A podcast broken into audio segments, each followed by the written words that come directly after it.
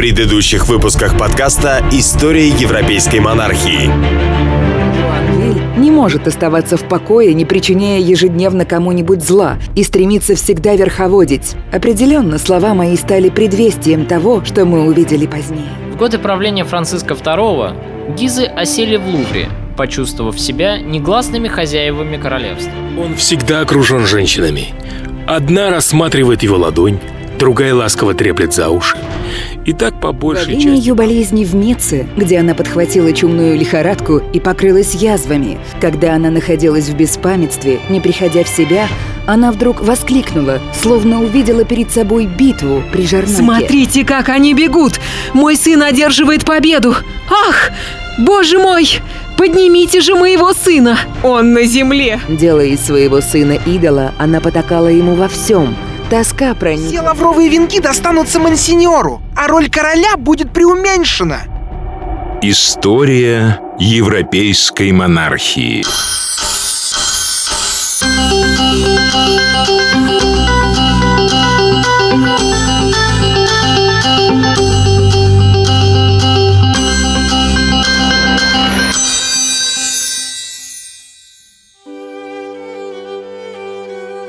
Стоит ли говорить о том, что Генрих покидал Францию с тяжелым сердцем? Его старший брат буквально сдавал на глазах. Болезнь высасывала из Карла все силы. Он похудел, щеки его ввалились, под глазами проступили и сине-черные круги. Карл часто кашлял и сплевывал кровавой слюной. Когда он пытался дунуть в охотничий рожок, то задыхался в приступе кровавого кашля. Кровохарканье – последняя стадия туберкулеза. Этот симптом означает начало некроза легочной стенки. Карл был обречен. Франсуа Алансон, младший брат Карла и Генриха, самый младший ребенок Екатерины Медичи, довольный, потирал руки. Судьба, кажется, впервые за всю его жизнь начинала ему благоволить. Искоса поглядывая на угасающего брата и наблюдая за сборами другого своего брата, Генриха, мальчик уже видел в мечтах свою скорую коронацию. Это был несчастный ребенок, впрочем, как и все дети Екатерины Медичи. Он рос смуглым, тщедушным и тоже имел предрасположенность к туберкулезу. Возможно, по этой причине с самого рождения Франсуа Алансон вызывал у своей матери сильную неприязнь. Вместе со своей сестрой Марго, окруженной многочисленными кормилицами и воспитателями, Франсуа рос в одиночестве в замке Амбуаз. Однажды он даже случайно узнал, что его хотели женить на знаменитой Елизавете Английской. Достигнув 16-летия, Франсуа оказался в Лувре. Мальчик представлял из себя весьма жалкое зрелище.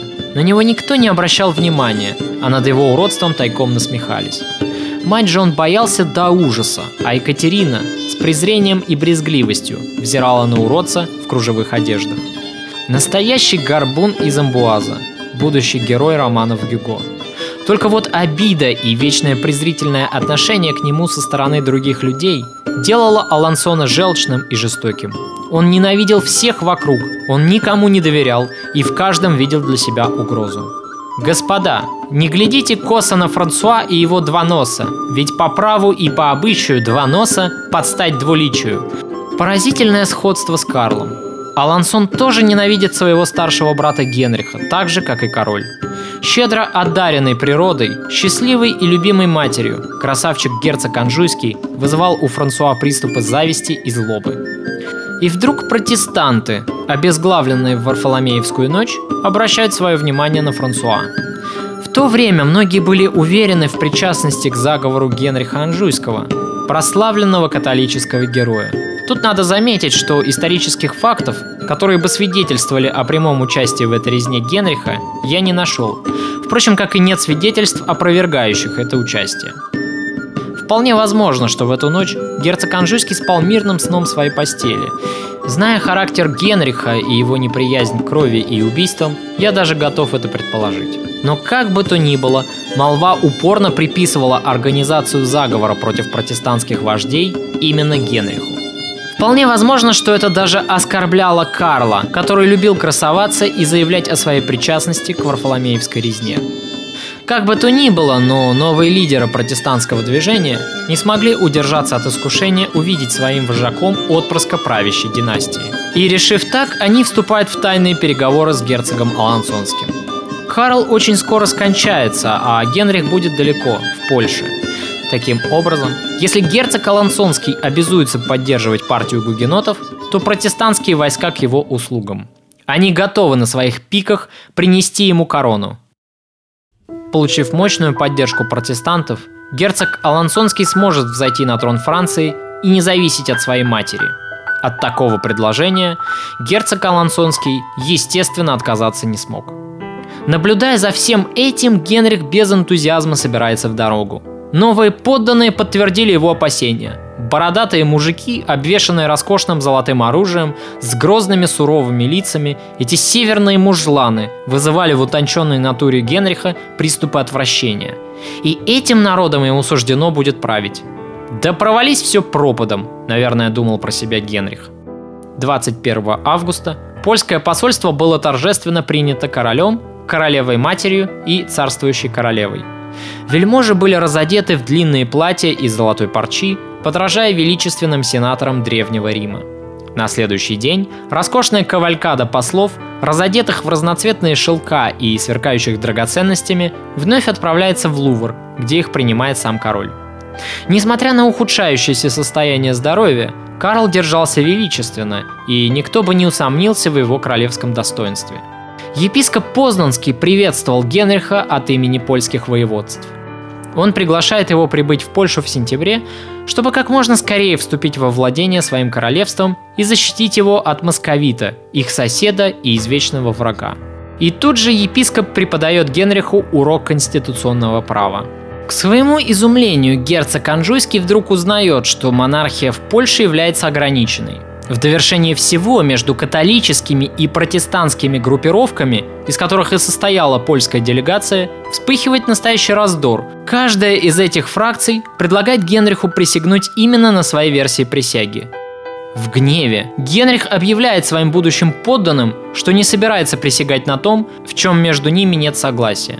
Посовещавшись между собой, делегаты быстро понимают свой просчет и достигают видимого согласия – и в конце концов, в воскресенье 13 сентября Каллиграфически выполненный указ об избрании, этот великолепный пергамент с гербами Анжу и Польши из сотни печатей, свисающих на красных, белых и зеленых шелковых шнурах, был торжественно вручен Генриху в Большом зале Дворца правосудия в присутствии 10 тысяч человек. На следующий день будущий король Польши торжественно вступает в Париж через ворота Сент-Антуан – Королева-мать предлагает гостям обширную программу увеселительных мероприятий. Организация праздников и досуг гостей – это те вещи, в которых Екатерина знала толк. Очень гостеприимная и хлебосольная хозяйка, конечно, когда это требовалось для того, чтобы произвести нужное впечатление, Екатерина Медичи умела добиваться желаемого результата. За неделю с небольшим, что гулял королевский двор, поляки быстро развеялись и пришли к единству, пускай даже и мимолетному. Екатерина принимала у себя весь двор, дав первый ужин в новом дворце Тюильри. Украшением празднества была великолепная серебряная скала с 16 пещерами, в которых жили нимфы, изображавшие французские провинции. Праздник начался с яркой иллюминации. Затем был дан балет. Нимфы дарили королю и принцам золотые дощечки, покрытые эмалью с изображением богатств каждой из провинций Франции – лимоны и апельсины Прованса, пшеница Шампани, виноград Бургундии, солдаты Гиене. Поляки были изумлены этим великолепным зрелищем и последовавшим за ним балом. Однако Екатерина, с таким рвением готовившая отъезд своего сына, внезапно начинает сомневаться в правильности своих действий. Она с опасением смотрит на угасающего Карла и понимает, королю Франции осталось недолго – в то же время герцог Алансонский раздражает ее своей ехидной ухмылочкой и самодовольным выражением лица. В довершение ко всему, шпионы Екатерины рапортуют ей о непрекращающихся сношениях между ним и новыми вождями протестантов. Тайные гонцы то и дело снуют в оба конца. Но как теперь повернуть вспять весь этот запущенный проект по коронации Генриха на польский престол? Ведь это будет большой скандал – за герцогом Анжуйским прибыло внушительное польское посольство, встреченное в Париже с огромнейшим размахом. Нельзя ударить в грязь лицом перед ними, да и перед всем французским народом, да и вообще перед всей Европой. Очередной скандал, который тут же разлетится по всей Европе и пошатнет и без того сильно надломленную репутацию правящего дома, Екатерине был совсем не нужен. И ей ничего не остается делать, как молча наблюдать за отбытием сына в долгий путь и, сжимая ладони в кулаках, надеяться, что Карл протянет еще какое-то время. А там будь что будет. Но Генрих упорно цепляется за Францию. Он выдумывает один предлог за другим, чтобы как можно дальше оттянуть неизбежный отъезд. То он ссылается на скудные финансы, то вдруг заявляет, что не может покинуть королевство из-за проблем с протестантами. Он ведь вождь католиков, а проблемы действительно были, и были они весьма серьезными. Дело в том, что протестантское реакционное движение во Франции после Варфоломеевской ночи становится крайне агрессивным. В стране вспыхивает очередная волна насилия. Протестанты готовят настоящую хартию, требуя самых широких для себя прав, а также настаивая на том, чтобы зачинщики этой кровавой резни были наказаны, а сам акт тотального убийства гугенотов осужден. Екатерина, когда ей доносят о таком документе, приходит в негодование. Даже если бы Канде Бурбон занял бы Париж, он не мог бы требовать большего, заявляет королева-мать, решительно отвергая любую возможность переговоров на таких условиях. До этого всегда настроенная миролюбиво, Екатерина внезапно проявляет крайнюю решительность в продолжении войны. Варфоломеевская ночь, такой хитрый на первый взгляд заговор против гугенотов, оказался на самом деле западней – Екатерина Медичи просчиталась в самом главном. Устранив лидеров протестантского движения, она рассчитывала, что гугеноты будут побеждены сами собой. Но смерть Гаспара Калиньи и его приближенных, вместо того, чтобы нанести серьезный урон гугенотам, как на это надеялась Екатерина Медичи, напротив, сплачивает и ожесточает протестантов по всей стране. Отныне даже самые умеренные из их числа становятся самыми воинствующими и непримиримыми врагами правящего режима.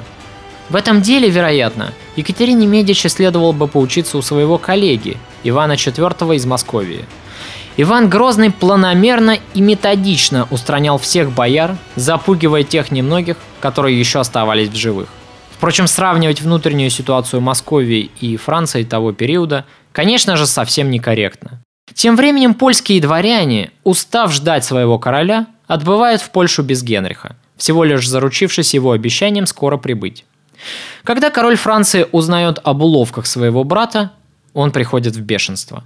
Ненависть Карла к Генриху достигла максимального апогея. Король почти не сомневался, что именно присутствие его младшего брата при дворе, а вовсе не болезнь, высасывает у него все жизненные соки – и он приказывает брату в резких выражениях немедленно отправляться в путь. Сам спешно собравшись в дорогу, король отправляется с большой группой приближенных сопровождать своего брата. Он рассчитывал лично выдворить его из Франции, чтобы быть уверенным в том, что Генрих нигде не задержится. И это ему удается. Бедняга так спешил и волновался, что в витриле Франсуа слег окончательно. Генрих, войдя в покои короля, находит старшего брата полуживым. Изображая на своем лице притворный ужас и скорбь, Генрих пускает у ложа брата слезу и картинно заявляет, что он не может покинуть любимого и дорогого его сердцу брата в таком состоянии. Несмотря на чудовищную слабость, Карл приподнимается на подушках и, поманив брата пальцем, делает вид, что что-то хочет шепнуть ему на ухо. Когда Генрих наклоняется, Карл со всей силы орет – во Франции не может быть и не будет двух королей! Убирайтесь, брат мой! Убирайтесь немедленно!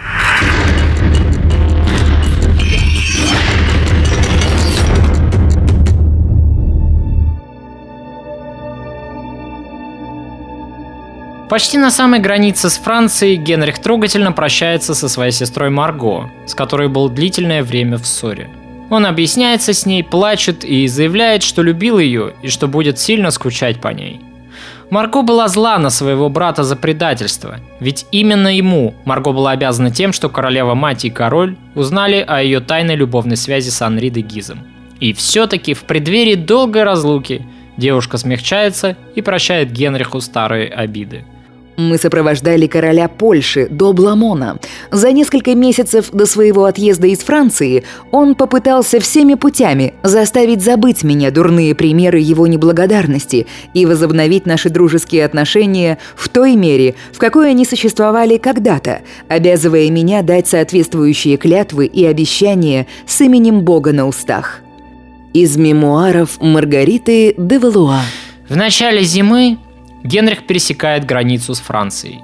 Его сопровождает внушительная личная гвардия. Путь его лежит через протестантские земли Саксонии, жители которых настроены отнюдь недружелюбно по отношению к герою-католику. Несмотря на то, что Генрих заручился большим количеством подорожных грамот, подписанных влиятельными немецкими князьями, местные жители все равно встречают новоиспеченного короля Польши крайне враждебно – Атмосфера в каждом городке, где останавливается наш герой, накалена до предела. Кортеж Генриха по саксонским землям сопровождал лично Жан Казимир, сын главаря наемников, некогда опустошивших Францию по приглашению Канде Бурбона-старшего. Этот человек должен был теперь гарантировать Генриху свободное передвижение по недружественным территориям. Тем не менее, он сам косо смотрит на своего подопечного, довольно прохладно с ним разговаривая – в одном из городков, в котором Генрих остановился на ночлег, ему с гордостью показывают портрет адмирала Калиньи, который, как мы помним, был главной целью католиков в Варфоломеевскую ночь. Однако, несмотря на все это, Генрих относительно благополучно достигает границы с Польшей. Жан Казимир, который первое время путешествия смотрел на Генриха Коса, расстается с ним лучшим другом – Другой убежденный протестант, герцог Гийом Гессенский, который тоже познакомился с Генрихом в ходе его путешествия, ожесточенно спорил с ним всю дорогу на религиозно-политические темы. Генрих проявил себя в дискуссии настолько прекрасным и знающим оратором, что протестантский герцог восхищенно воскликнул. «Я не знаком с братьями вашего высочества, но если они столь же мудры, то королева, ваша мать, должна быть самой счастливой женщиной на земле». Что и говорить, Одним словом, герцог Анжуйский умел внушать людям, которые знакомились с ним близко, уважение и располагать их к себе. Экипаж Генриха мчится через густые польские леса, через огромные равнины, засланные снегом, и вдоль петляющих речушек. Французы, одетые вовсе не по погоде, мерзнут в каретах. Генрих сам кутается в меховую накидку, обреченно взирая на унылую обстановку вокруг – но он старается не поддаваться отчаянию и с головой погружается в государственные заботы. Уже в дороге он начинает изучать ситуацию в своем новом королевстве. Его бегло знакомят с положением дел в Польше, а его верные советники вспоминают рекомендации из политики мудрого Аристотеля. Когда Генрих достигает Пруссии, западной границы польского королевства, его встречают новые подданные – Огромная разношерстная процессия на лошадях, усатые, бородатые лихие рубаки весело приветствуют своего нового короля. Вперед выходят польские сенаторы во главе с епископом, который произносит длинную, запутанную, но торжественную речь на латыни. Идет снег. Генрих кутается в накидку, нетерпеливо слушает. Наконец, сильно возросшая свита нового короля направляется к Кракову. Из-за проходившей в городе церемонии похорон, кортеж Генриха задерживают на некоторое время в пригороде – и только 18 февраля 1574 года, по прошествии двух с половиной месяцев путешествия, Генрих торжественно въезжает в столицу Польши. Народ, только что похоронивший своего предыдущего короля, рукоплещет королю новому. Как говорится, король умер. Да здравствует король. А спустя два дня Генриха торжественно коронуют польской короной, вручая ему скипетр и державу, символы государственной власти – но очень скоро Генрих поймет, что корона – это лишь бутафорская безделушка, лишенная какой-либо магической силы подчинять себе людей. С самых первых дней его новые подданные ясно дадут понять своему королю. Он здесь не для того, чтобы ими править, а для того, чтобы поддерживать видимость единоличия власти. Но на деле, в стране, куда прибыл Генрих, как и во Франции, всем заправляют могущественные кланы, а две религии точно так же мирно не сосуществуют. Началось все с того, что Генриха поселили во дворце, перестроенном специально для нового короля на итальянский манер. Однако дворец этот плохо отапливается, и Генрих вынужден мерзнуть в его просторных пустынных залах. Его тут же разлучают с французскими приближенными, которых расселяют в разных местах, где попало. Оголодавшие на скудных польских харчах французы через некоторое время начинают высказывать недовольство, и Генрих добивается того, чтобы их переселили к нему во дворец. В конце февраля вспыхивает ссора между двумя могущественными кланами польских дворян. Страна, расколотая на два лагеря этим противостоянием, балансирует на грани гражданской войны – как это знакомо Генриху, чья мать постоянно вынуждена примерять гизов и бурбонов, католиков и протестантов в его родной Франции. Теперь Генрих на собственной шкуре понимает, как это непросто. На правах короля и верховного судьи он пытается вмешаться в спор и разрешить конфликт, но его не воспринимают всерьез. Его собственные подданные смотрят на короля лишь как на формальную марионетку. Тогда, взбешенный таким неповиновением, Генрих решается проявить свой характер. Он приказывает одному из зачинщиков конфликта, могущественному предводителю клана Зборовских, под страхом смертной казни отправиться в ссылку. Но этим приказом Генрих только настраивает против себя всех влиятельных польских дворян. Что ж говорить, они не воспринимали Генриха всерьез. Для них он был чужак, а для него они были лишь толпой разодетых в тряпки варваров и головорезов – Король, незнакомый с обычаями и культурой страны, в которой он должен править, обречен. Подданные не спешат повиноваться его воле, ему в лицо смеются, а его приказы игнорируются. Что может сделать молодой король, не обладающий кроме формально закрепленных прав никакой реальной силой? Генриху остается стиснуть зубы. Польская корона оказалась не такой сладкой, как это предполагала его мать. Генрих проклинает свою судьбу, заславшую его в эти дикие и чужие северные края. В отчаянии и в слезах, уединившись в своей пустынной части дворца, Генрих сравнивает свою участь с несчастной судьбой Марии Стюарт. Он точно так же, как и она, оказался на чужбине. Что ждет его дальше – загадка. Но на этом злоключения Генриха в Польше отнюдь не закончились. В другом конце дворца его ждала измученная тяжелой судьбой 50-летняя женщина. Соплаканные грустные глаза, большие губы и уродливое лицо. По условиям соглашения, в соответствии с которым Генрих занял польский трон, он должен был жениться еще и на инфанте Ане Егелонке, польской принцессе и сестре покойного короля – когда Генрих вошел в ее покои, чтобы засвидетельствовать свое почтение, сердце старой девственницы всколыхнулось. Она робко улыбнулась ему своей полубезумной милой улыбкой, выражая искреннюю радость и восторг при виде такого молодого и красивого юноши. У Генриха же в глазах потемнело от ужаса. Молодой король держался с принцессой любезно, и стареющая женщина, никогда не знавшая любви, приняла вежливость за проявление чувств. Когда Генрих случайно коснулся ее морщинистой руки, принцесса чуть не потеряла сознание от блаженства. Она смотрела на Генриха широко раскрытыми глазами, постоянно улыбалась, не в силах произнести ни одного вразумительного слова. С тяжелым сердцем, полным отчаяния, сострадания к несчастной женщине и к своей коварной судьбе, Генрих покидает ее покои. Очень трагичная судьба была у Анны. Она родилась в октябре 1523 года в Кракове. У нее были три сестры, которые благополучно стали женами титулованных европейских особ того времени. Изабелла вышла замуж за короля Венгрии, София – за герцога Брунсвика, Екатерина – за шведского короля. Анна же тихо жила в польской столице, занимаясь рукоделием и благотворительностью. Но по вине ее брата, покойного короля Сигизмунда Августа, Анна не могла выйти замуж и не имела права никого полюбить. А все из-за старого конфликта, который произошел между ней и Сигизмундом. Дело в том, что король отклонил просьбу Анны на брак с датским принцем Магнусом, поскольку тот в приданное потребовал несколько замков в рижском архиепископстве. Когда престол опустел, Анна стала своеобразным приложением к польской короне. 52-летняя женщина, никогда не знавшая ни любви, ни замужества, понимает, что теперь вряд ли сможет рассчитывать на семейное счастье. Молодой и красивый юноша – ее последняя надежда. Но вскоре она понимает, что безразлично молодому французу. Генрих тянул женитьбой как только мог, до последнего. Анна не говорила по-французски, а Генрих не понимал по-польски, поэтому они и вовсе не общались. Забегая немного вперед, я расскажу вам о ее дальнейшей судьбе. В 53 года Анна все-таки становится невестой, когда новым королем Польши будет избран Стефан Баторий. Но брак со Стефаном, естественно, не принесет ей счастья. Он, как и его предшественник, плохо знал язык своих подданных, изъясняясь в основном на латыни. Баторий изначально не рассчитывал иметь детей с Анной. Да это, наверное, было и невозможно с таким возрастом жены. И потому он посвятил все свое время управлению государством.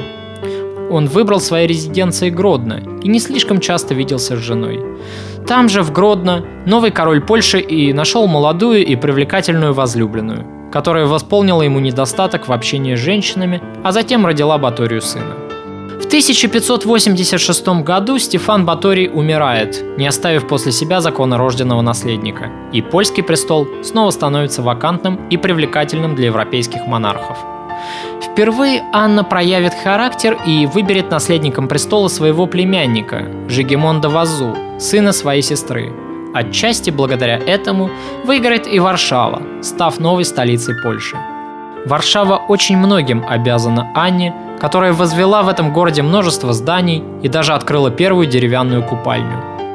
Умерла Анна в 1596 году в Кракове в возрасте 73 лет, не познав радости материнства и счастливого замужества. Такова была судьба, уготованная этой женщине. Одиночество, безрадостные однообразные дни без любви, недооцененная деятельная натура.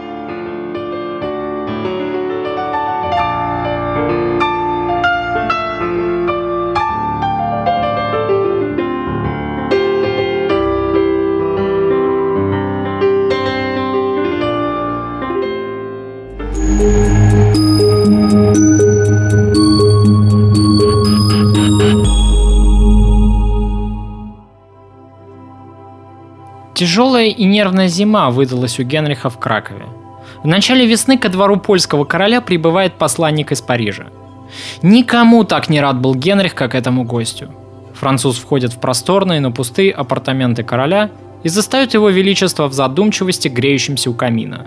Завидев посетителя и узнав в нем верного слугу и агента своей матери, Генрих радостно вскакивает с кресла и кидается навстречу гостю с такой поспешностью, что тот опешил от неожиданности. Мой добрый друг, как я рад вас видеть! Господи, вы даже представить себе не можете, дорогой Франциск, как радостно видеть мне истинного француза и верного слугу моей матери в этих стенах! Ваше Величество, это честь для меня. Мессер Шемеро, должно быть удивленным взглядом, окинул аскетичную обстановку мрачных покоев. Не таким представлял себе посланник Екатерины Медичи жизнь польского короля. Да, точно в тюрьме по сравнению с жизнью его брата, французского короля. Господи, мессир Шамиро, присаживайтесь. Вы должно быть очень устали с дороги. Но я не отпущу вас, пока вы не расскажете мне последние известия из Франции. Как поживает мой любимый братец Карл? Как здоровье матушки? Гугеноты по-прежнему плетут заговоры и баламутят нашу любимую Францию. Ах, как давно я не получал известий с моей любимой и дорогой родины. Мальчик явно чувствует себя одиноким здесь, и его место видит Бог не в Кракове. Во Франции все неспокойно, Ваше Величество. Наш король, да облегчит Господь его страдания, с каждым днем чувствует себя все хуже. Он захлебывается в долгом и мучительном кашле и исходит кровавой пеной. Он совсем похудел, а под глазами у Карла и сине-черные круги. Ему осталось недолго, ибо болезнь превратила его уже в ходячего мертвеца при жизни. Герцог Алансонский, ваш младший брат, требует, чтобы его назначили генерал-лейтенантом. Я лично был свидетелем пренеприятного разговора, состоявшегося между ним и вашей матушкой Екатериной. Ее королевское высочество в самых резких словах выразило Франсуа негодование – Ваша матушка обвинила Франсуа в постоянных интригах против короля Франции и в том, что герцог Алансонский спутался с бурбонами, которые постоянно сеют в королевстве смуту. «Негоже сыну Валуа идти против своего же брата», – упрекнула она Франсуа. Но молодой герцог лишь усмехнулся в ответ. Он открыто заявил, что король долго не протянет, и кто-то же должен быть на подхвате – Уж не думаете ли вы, дорогая матушка, что будете править после смерти Карла? вскричал Лансон в гневе. Видели бы вы, Сир, в каком бешенстве была Екатерина, когда услышала такое от собственного сына. «Вашими устами говорят бурбоны!» – вскричала она. И тут же добавила. Неблагодарный сын, вы можете ответить за эти слова. Я увидел заячий страх в маленьких злобных глазках Франсуа Лансона. Он как будто бы сжался, побледнел и сделался таким жалким, что сил не было на него смотреть. Ох, сир, не король это, видит бог, не король. Испугавшись грозного предостережения, Алансон заискивающе улыбнулся. «Ну что вы, матушка?» – тут же залепетал он. «Ведь я забочусь только о благе Франции. Генрих сейчас далеко, он король Польши, и нельзя сесть одновременно на два престола. Кто-то же должен быть на подхвате, а если не я, то кто тогда?» Дорогой Франциск, что же на это ответила мать? Ну, конечно же, ваша матушка всецело за вас. Она ответила герцогу Алансонскому, что до вас, его старшего брата, не бывать Франсуа королем Франции. И она, Екатерина Медичи, приложит для этого все свои силы. Ваша сестра, Марго, влюбилась в одного проходимца, которыми окружил себя Франсуа Алансон. Его зовут Жозеф де Ламоль. Именно он и управлял озлобленным и завистливым разумом герцога Лансонского, настраивая его против семьи и обещая корону Франции. А еще этот изменник позорил честное имя дома Валуа, ввергая Марго в греховную плотскую связь и измену законному супругу. Королева неоднократно подсылала к нему убийц, но все тщетно. Ламоле удалось избежать смерти. Спевшись со своим дружком, неким Аннибалом де Коконасом, эти двое проходимцев планировали устроить побег герцога Алансонского, которого мудрая королева-мать держала при себе. Если бы им это удалось, герцог Алансонский мог бы возглавить армию мятежников и двинуть ее на Париж. Но, к счастью, Екатерина предупредила удар. Она арестовала Ламоля и Коконаса вместе с герцогом Алансонским, Армия гугенотов была разбита. Послушайте, дорогой Франциск, вы носите имя моего благородного деда, а он был рыцарем. Я верю в то, что вы тоже истинный рыцарь и слуга моей матушки, а значит и мой слуга. Вы должны мне помочь. Сир, я целиком в вашей власти. Отлично, отлично. Мне нужно написать несколько писем. Одно для моей матушки, второе для моей возлюбленной графини де Бафор, известной вам как Мария Клявская.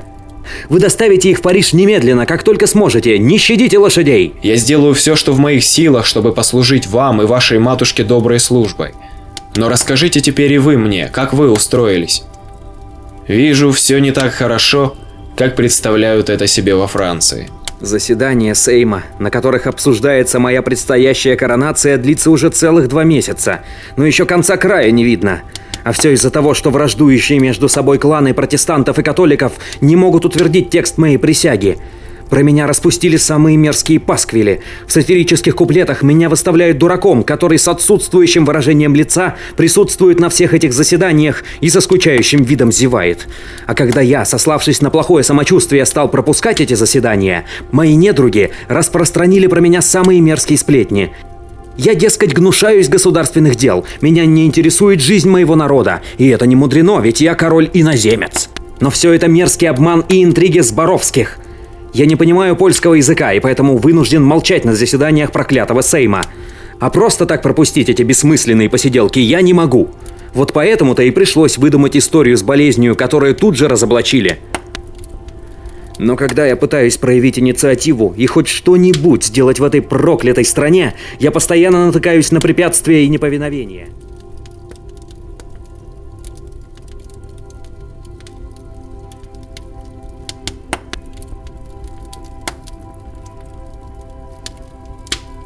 И не король вовсе, лишь так, на бумаге только. Но это еще не все. В довершении всего мне хотят подсунуть в жены старую коргу, эту принцессу Анну. На нее без содрогания ты и не взглянешь. Не то, что лечь с ней в постель. Должно быть. В этот вечер Генрих еще долго жаловался мессиру Шемиро на свою нелегкую долю. На вопрос гостя, почему во дворце так холодно, Генрих и вовсе покраснел от смущения.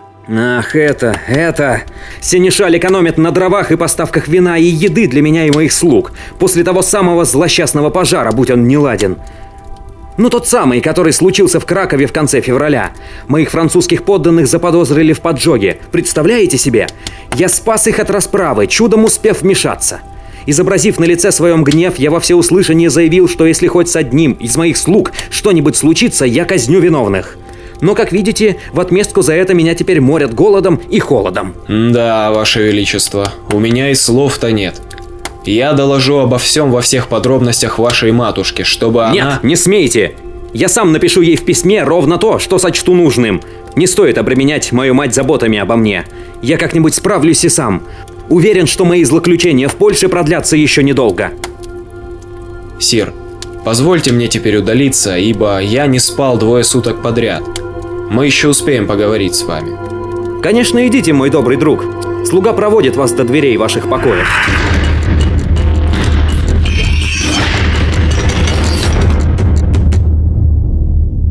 Генрих продолжал стоять на своем. Он вполне осознанно не хотел присягать на верность польскому народу, зная о том, что текст его присяги до конца не согласован противоборствующими кланами.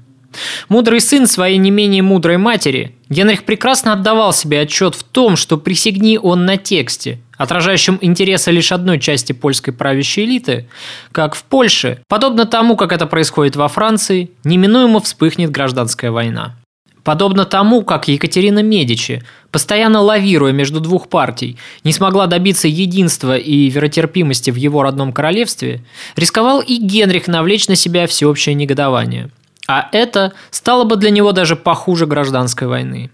Но ведь и на двух стульях одновременно усидеть нельзя.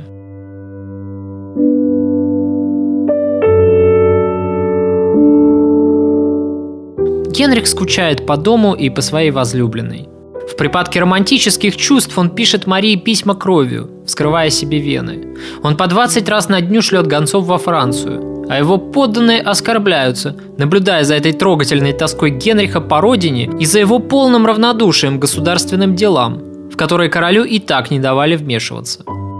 Впрочем, нельзя сказать, что Генрих вообще ничего не делал для Польши в период своего правления. Король занялся проблемами институтов, организовав обмен между французскими и польскими студентами.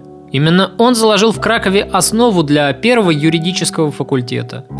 Занимался он и укреплениями польских границ, когда до него дошли слухи о том, что грозный царь соседней Московии собирается идти с войсками на Польшу. Но все эти робкие попытки короля хоть чем-то стать полезным для страны тонут в нарастающем общем гуле неодобрения, которым открывается каждое новое заседание Сейма. Сенаторы, вскакивая со своих мест, не скупятся в нападках и обвинениях в адрес своего короля. Когда же они требуют присутствия самого Генриха на этих заседаниях, чтобы лично высказать монарху свои претензии, то представитель Генриха в Сейме, господин Пебрак, пытается успокоить возмущенный гул голосов.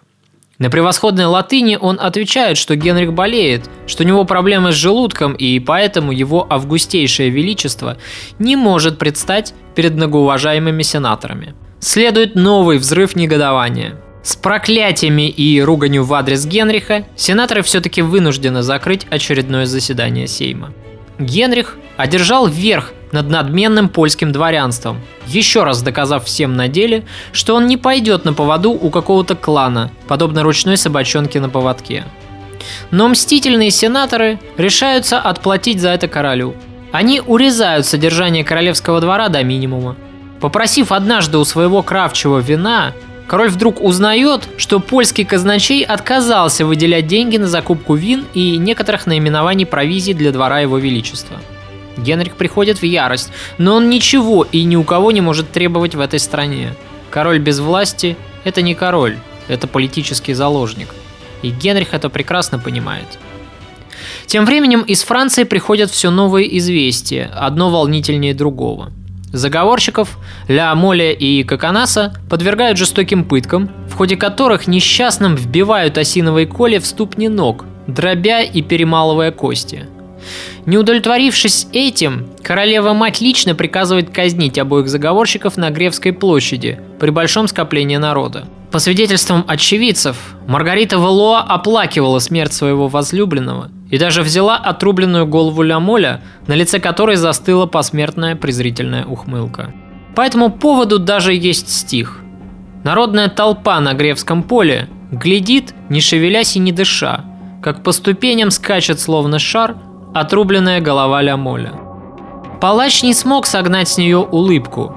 Я видел, как веселый Бонифас, насвистывая, шел походкой гибкой, прощаясь взглядом с парой скорбных глаз. Одна любовь, все прочее — химера. Друзья-предатели, где честь? Где вера? Нет, лучше смерть, чем рабство и позор. Вот мне бы так, шутя взойти на плаху, дать исповеднику пинка с размаху и голову подставить под топор. Людская молва тут же делает из погибших народных кумиров. Их биографии и казнь мгновенно обрастают романтическим ореолом, а предательство Франсуа Алансона, который отрекся от заговорщиков в самый последний момент и выдал их своей матери, навсегда бросает тень на этого мелочного интригана. Уединившись в своих покоях, Генрих начинает размышлять над тем, как ему быть дальше. Его старший брат уже не встает с постели, а значит скоро умрет. В довершение ко всему Карл огласил завещание, старательно составленное за него Екатериной Медичи. В тексте этого документа король черным по белому объявил, что после его смерти на престол должен взойти именно Генрих, пускай даже того и не будет во Франции. Таким образом, скорый отъезд из Польши, из этой мрачной ссылки, для Генриха неминуем. Нужно всего лишь потерпеть, еще чуть-чуть потерпеть и проявить благоразумие, дабы все не испортить. Корона Франции того стоит. И тогда Генрих понимает, что путь упрямства ни к чему хорошему не приведет, ведь он всецело зависит от надменной польской знати. А они ставят ему в претензию затягивание брака с инфантой Анной и нежелание появляться на коронационных заседаниях Сейма. Немного успокоившись и поразмыслив о дальнейшей стратегии своего поведения, Генрих приходит к выводу, что должен создать видимость добродушного короля, уступившего воле своих подданных. И после этого он разительно меняется на глазах. Он начинает заигрывать с Анной, проводит с ней все больше времени к растущему удивлению своего окружения. Короля как будто подменили. Генрих объявляет бесконечные пиры, на которые приглашает всю польскую знать. Вместе с королем дворяне пьют и веселятся, прославляя его величество, короля Польши, которого еще совсем недавно они проклинали. Генрих же тем временем отсылает некоторых своих верных французских советников на родину. А ведь не переговорив с ними, он и шагу не решался сделать в Польше. Так, прощаясь с герцогом Неверским, одним из своих друзей, Генрих, должно быть, попросил его подготовить тайный отъезд из Польши. И как только Карл испустит дух, Отменные скакуны и кавалерии из числа лучших рыцарей должны будут ждать его у границы. Герцог Неверский все понял и постарался исполнить приказ своего короля, поспешно отбыв прочь. А Генрих, чуть хмельной, возвращается во дворец, чтобы плясать и пить свои водами до утра. Однако отбытие большого числа французских советников короля мгновенно вызывает среди польских дворян подозрения – Канде Бурбон, бежавший из Франции от гнева Екатерины Медичи, обосновался в немецких землях. Движимый местью к Генриху, поскольку тот осмелился претендовать на его законную супругу Марию Клевскую, он отправляет в Польшу своих эмиссаров. Прибыв в Краков, люди Канде-младшего настраивают польское окружение Генриха против своего короля. И снова события повторяются. Генрих в отчаянии – за ним начинают непрестанно следить доверенные люди мятежного Канде и шпионы польских воевод. Его побег из Польши становится не просто опасным предприятием, но еще и довольно затруднительным. Несомненно, о желании Генриха покинуть страну, в которую он волей судьбы оказался пленником, становится известно польскому воеводству. Но несмотря на это, Генрих отчаянно делает вид, что ничего такого он не замышляет. Он упорно продолжает устраивать предсвадебные пиры и празднества. Шпионы Канде пристально следят за каждым шагом короля, а король, оставшийся совсем один в этом враждебном логове, выжидает сигнала из Франции и полагается теперь только на себя. И вот в середине июня долгожданный сигнал пришел. Европу облетает известие о смерти короля Франции. Карл IX Валуа скончался на 24 году своей жизни – Буквально спустя несколько часов после того, как об этом докладывают Генриху, к нему в апартаменты влетает запыхавшийся шталмейстер Екатерины Медичи. С безумным взглядом, чуть не падая с ног, верный Шемеро протягивает обескураженному Генриху письмо королевы матери. Пока молодой король Польши дрожащими руками разворачивает конверт, отламывая одну за другой сургучные печати, Шамиров в сбивчивых фразах рассказывает королю, как он за 17 дней покрыл 900 лье, и как ему чудом несколько раз удалось избежать руки убийцы, подосланного мстительным Канде Бурбоном, чтобы перехватить посланника Екатерины Медичи. А Генрих тем временем, развернув бумагу, начал читать. «Мой дорогой сын, я отправляю к вам своего гонца, чтобы сообщить печальную новость. Особенно печальную для меня, пережившей столько своих детей. Я молила Бога, чтобы Он прибрал меня и тем избавил от этого зрелища. Я не могу забыть, с какой нежностью относился ко мне Карл в свои последние дни.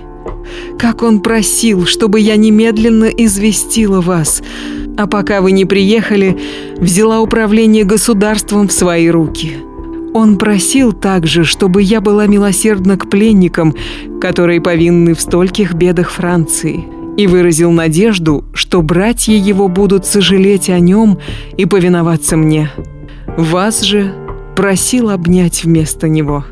Никогда ни один человек не отходил в мир иной в таком согласии с собой, столько говоря о своих братьях. Он говорил о вашей доброте, о том, как вы всегда его любили и повиновались ему, о том, что вы ни разу не огорчили его, а всегда были ему поддержкой. Итак, он умер как добрый христианин, исповедовавшись и причастившись, и последние слова его были – о, моя мать! Все это причиняет мне огромные страдания. И нет мне иного утешения, как видеть вас как можно скорее подле меня. И я молю Бога, чтобы Он послал мне поскорее это утешение. Франция нуждается в вас, и я надеюсь видеть вас в скором времени и в добром здравии. Поскольку если бы я потерял и вас, я бы просила, чтобы меня заживо похоронили вместе с вами, поскольку пережить такое горе выше моих сил. Поэтому я прошу вас, сын мой, беречь себя в пути и постарайтесь выбрать дорогу, которая лежит через владение императора и через Италию, поскольку путь через Германию для вас, короля Франции, теперь небезопасен. Что же до вашего отъезда из Польши, то ни в коем случае его не откладывайте и будьте осмотрительны. Не дайте себя задержать, поскольку вы крайне нужны здесь. Я бы очень хотела, чтобы вы оставили там кого-то вместо себя, кто мог бы сохранить это королевство для вашего брата. Убедите их, что ваш брат или ваш второй ребенок будут обязательно править в Польше, а Франция всегда будет им заступницей. Я думаю, что следует поступить именно так, дабы ничего не потерять. Что же до нашего королевства, то я надеюсь, что с Божьей помощью и благословением, опираясь на свой опыт и работоспособность, вы будете править мудро и осторожно – я прошу вас не поддаваться страстям вашего окружения, поскольку вы больше не монсеньор. Я выиграла это сражение. Я оказалась сильнее. Теперь вы король Франции.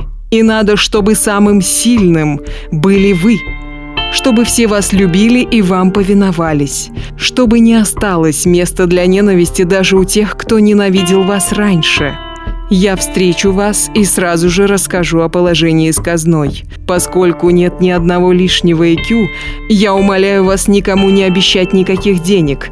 Алчность некоторых людей столь велика, что удовлетворить ее невозможно. Я надеюсь, что ваше возвращение вернет мне радость и покой. И молю Бога, чтобы Он дал мне увидеть вас как можно скорее и в добром здравии. Последний день мая 1574 года. Ваша добрая и любящая матушка Екатерина.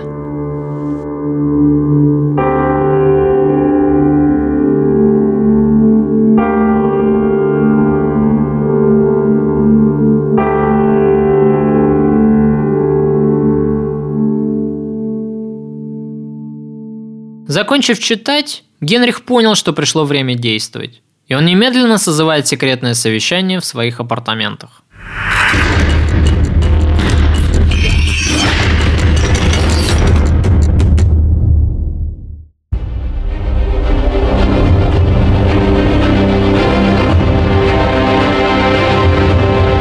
Французские дворяне из числа окружения Генриха, после того, как король изложил им суть дела, разделились в своих мнениях.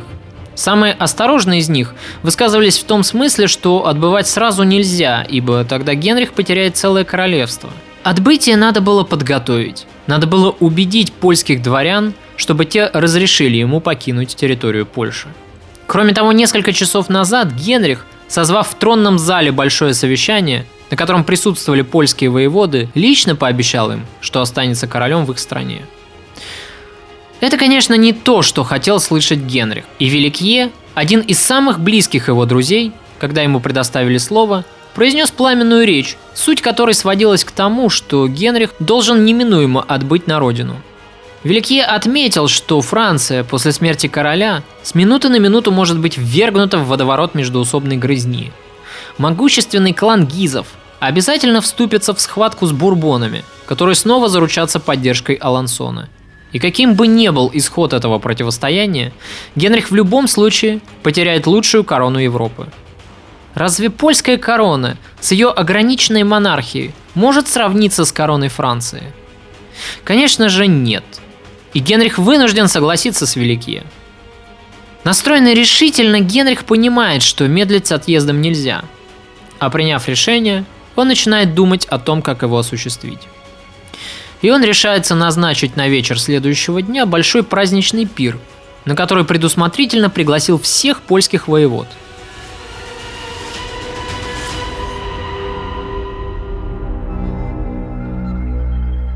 Выпивка лилась рекой, Виночерпи не успевали доливать вино в кубки гостям, а гости, в свою очередь, жадно пожирали зажаренных кабанов, пачкали жиром свои парчевые камзолы, вульгарно хохотали, кричали, спорили, ругались, но самое главное – хмелели с каждым часом. Сам же виновник торжества пил очень осторожно, слегка пригубливая вино из кубка – Зато он умело изображал на своем лице пьяное веселье, и ни у кого не вызывало в тот вечер сомнения, что Генрих уже изрядно подвыпил. Когда польские вельможи упились до смерти, король отбывает на ночной покой. Уединившись в своих апартаментах, Генрих приказывает всем слугам его оставить. Дворецкий, задернув портьеры и погасив свечи, вышел из покоев короля.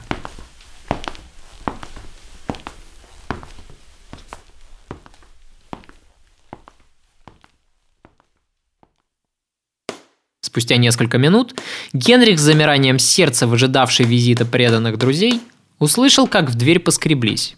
И он впускает Великие, Дюгаста, Пибрака и Мирона, и быстро одевается в их присутствии.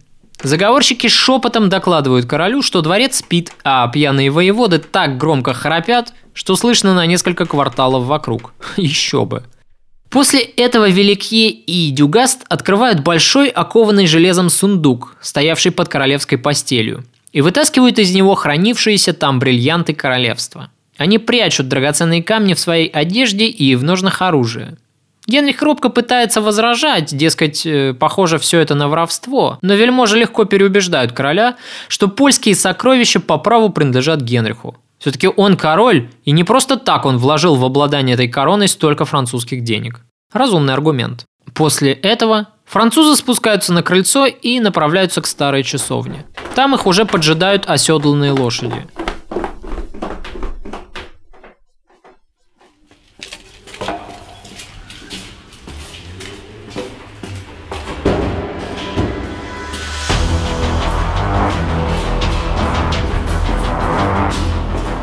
Великие вручает королю черную повязку, которую Генрих поспешно надевает на лицо, дабы случайные прохожие не узнали своего короля, скачущим рысью через всю Польшу. Наконец заговорщики вскакивают на лошадей и стремительным галопом направляются прочь. Проезжая караульный дозор, они были окликнуты заступившим на пост часовым. Но, разглядев важных сановников короля, охранник удовлетворился неотложным государственным делом.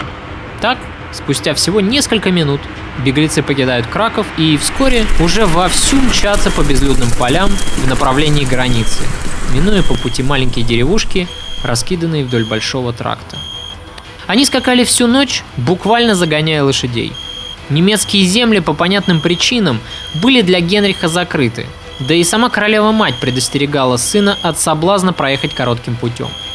Ничего не оставалось, как выбрать обходной маршрут, лежавший через Австрию и Италию. Тогда, естественно, никакого мобильного интернета и спутниковой навигации не было и в помине, а Генрих не располагал модным айфоном и картами от Google.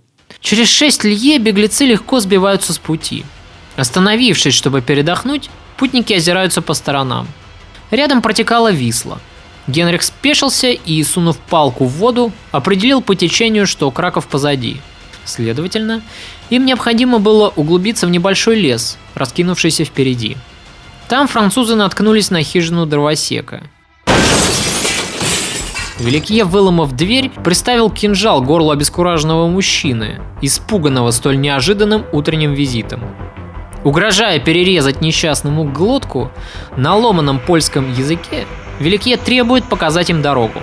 Несчастный заложник, решив, что перед ним разбойники, охотно соглашается сопроводить их, причитая, что у него нет с собой денег – тем временем над покинутым дворцом разгорается зарево рассвета. Повар, случайно узнавший короля, когда тот проходил в компании заговорщиков через потайной ход, немного поразмыслив, решил рассказать об увиденном графу Тенчинскому. Маршал, узнав о том, что король бежал, с ужасом осматривает весь дворец, переворачивая его вверх дном, все еще надеясь, что это может быть ложью. Однако, когда после многочасовых поисков он все-таки не обнаруживает Генриха и сокровищ, Тинчинский понимает, что это горькая правда. И он отдает приказ немедленно седлать лошадей. Воеводы, еле-еле приходя в себя после ночной попойки, с ужасом узнают о бегстве короля. Они в ярости. Король предал их. Он предал свою страну. Они требуют во что бы то ни стало догнать его и вернуть обратно. По тревоге поднимается личная гвардия Тинчинского, состоявшая сплошь из угрюмых татар-наемников. И, вскакивая на коней, мужчины тут же отправляются по следам Генриха и сопровождающих его заговорщиков. Во что бы то ни стало, они должны перехватить короля до того, как тот пересечет польскую границу, оказавшись в недосягаемости. Имея лучших лошадей, чем у заговорщиков и избежавшего короля, гвардия Тенчинского без труда наверстывает упущенное время – в довершение всего, несколько лошадей падает замертво, и это заставляет спутников Генриха терять драгоценное время. У Генриха от волнения неистово колотится сердце. Осталось совсем чуть-чуть. Он почти успел. Он почти уже у границы Польши. И тут случается ужасное. То, чего Генрих так боялся. Лошадь короля, измотанная бешеной скачкой, падает замертво. Кое-как встав на ноги и стряхнув себя грязь, Генрих готовится сесть на лошадь своего друга Келюса. И тут он в ужасе видит огромную орду татар, показавшуюся на горизонте. Люди Тинчинского с каменными, суровыми лицами, не предвещающими ровным счетом ничего хорошего, мчатся навстречу Генриху и его спутникам. Все пропало. У Генриха сердце холодеет. Бежать теперь бессмысленно. Не слыша взволнованных криков своих друзей, Генрих с ужасом смотрит на приближающуюся фигуру польского маршала, окруженного свитой рослых татар с острыми нагайками на поясе. За их спинами большими серыми клубами поднимается дорожная пыль, а на свирепых лицах застыла угрюмая маска решительности. Что теперь с ним сделают за этот позорный побег обманутые воеводы? Возможно, казнят? Или потребует выкуп. Не видать ему короны Франции. Не видать ему родного дома. Должно быть, именно эти мысли лихорадочно крутились у Генриха в голове в этот момент.